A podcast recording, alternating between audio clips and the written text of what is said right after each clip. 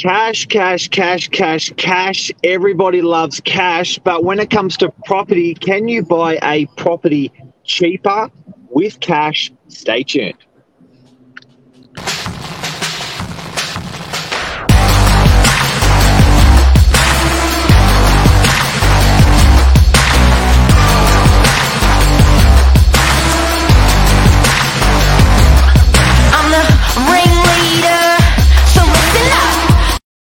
Good morning, everyone. Welcome to Morning Minutes, episode 533.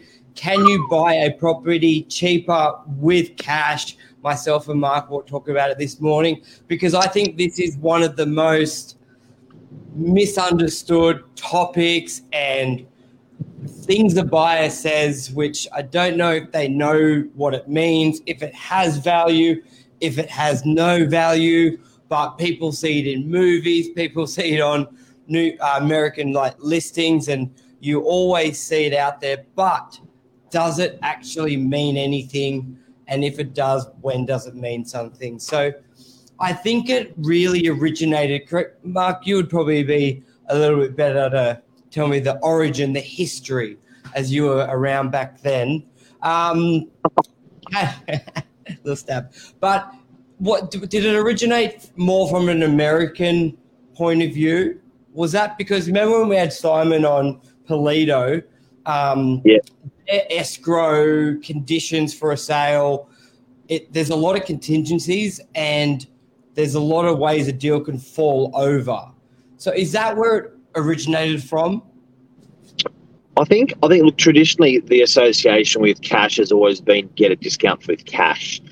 Um, the thing where it gets confusing with property is um, in the marketplace when people talk about or in life when people talk about mash, cash, they generally talk about foldable cash, as in paper cash or plastic now. And so generally they expect a discount when using cash in Australia particularly pre GST when a lot less was recorded, a lot less happened that way Yes. with cash cash. Good point. It's not just the physical cash, it's the association is off the books as well. Yeah. Yeah. Yeah, yeah, yeah. Yeah. That just yes. So go on. Yeah. So um, yeah, I think I think that first of all that's got to be clarified that you know when when it, it gets different when we talk when we associate cash with um, property, we associate no loan, um, as in no mortgage, as in ready to go. So the problem is when you do have someone getting a loan, is they normally require a bank valuation and they normally require time, and there's a chance that they may not proceed if they fail on the valuation or fail on the mortgage application. Yes, and that's because I always find it funny when someone goes to me, let's say I'm showing a property for a million dollars and they go, I'll give you 800K cash. And I'm like, okay, so are you going to settle in 24 hours? And like, no, no, six weeks. And then it's like, well, then the owner will probably just wait for someone who's not buying it all cash, maybe buying it with only 1% cash, and Yeah. they, they'll pay the million dollars because, from an owner's point of view, they don't really care if it's your cash or the bank's cash. They've got that figure in mind. And I think that's where there's a huge disconnect. But Yep. there are some parts where it can be very effective. Because, Mark, talk us through even the buyer may be cash, but if there's a loan on the property, you Yeah. sometimes can't even do it that quick. So it really doesn't matter a lot of the time. Can you talk us Yeah. through that, how that works? Yeah, so basically, um, I think what everyone's got to remember is is there's logistics to a sale. So, you know, there's a there, this has got a couple tentacles on it, but the one, the first one is in a sale, there's generally a bank or an outgoing bank.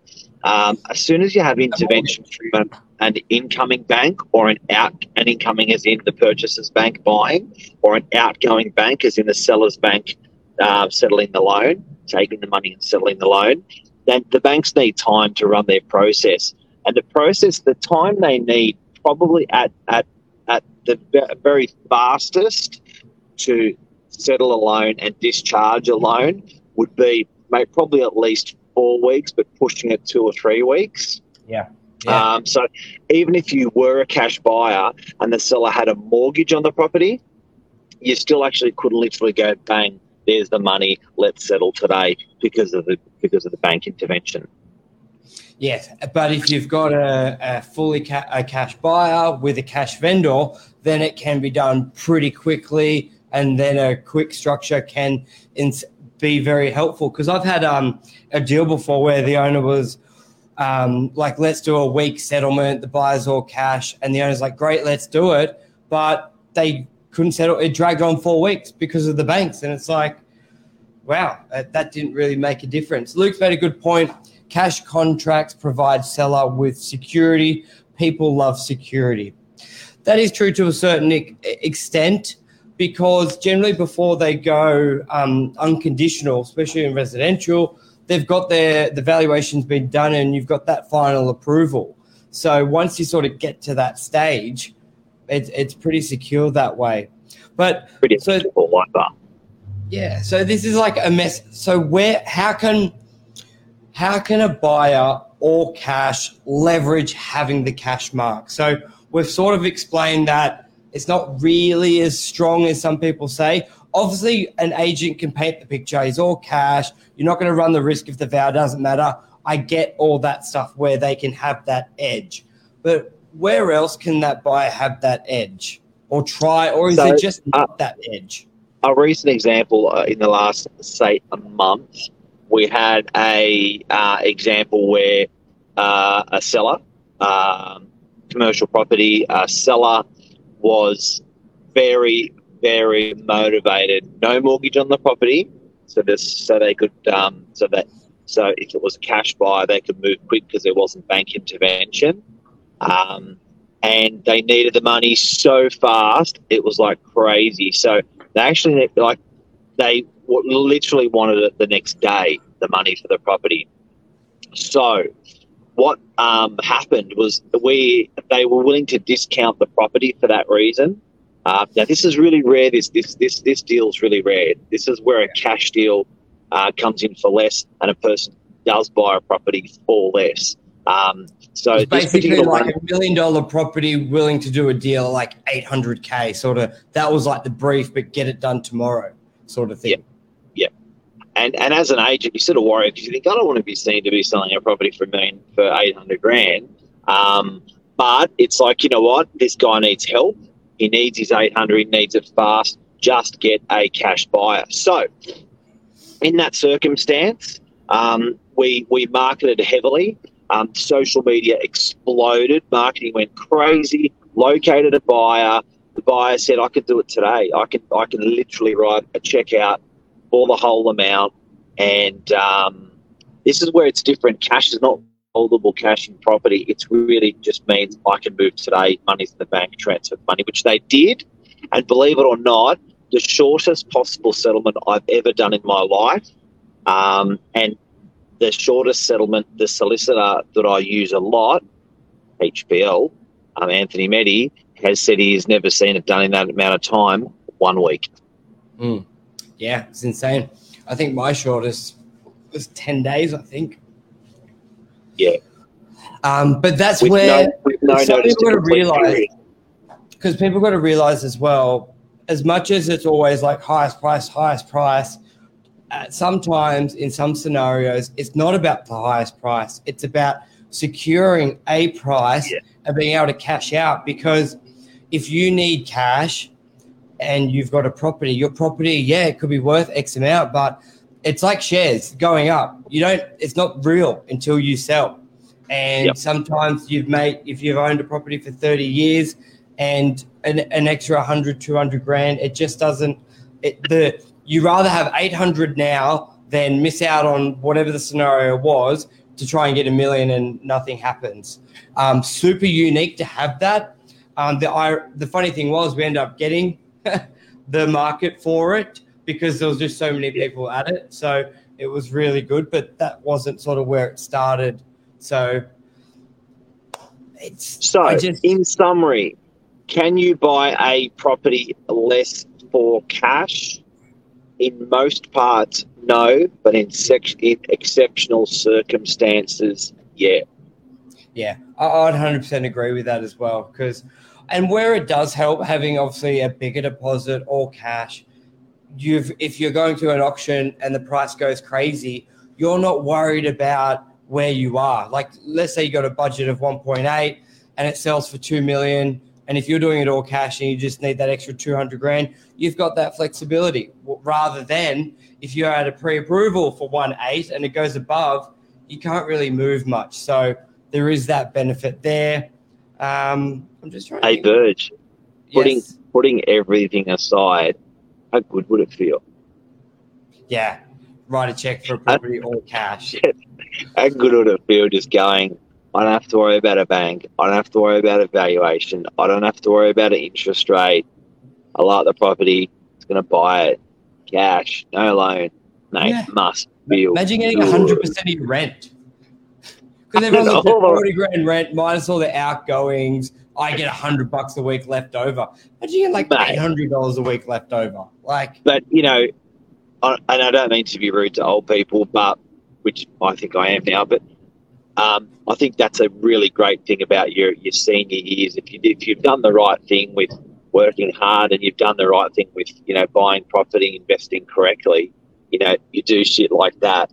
I.e., you're buying a property or two or three, I don't know, whatever, in cash. That is Well just you, must, you must feel like the absolute boss.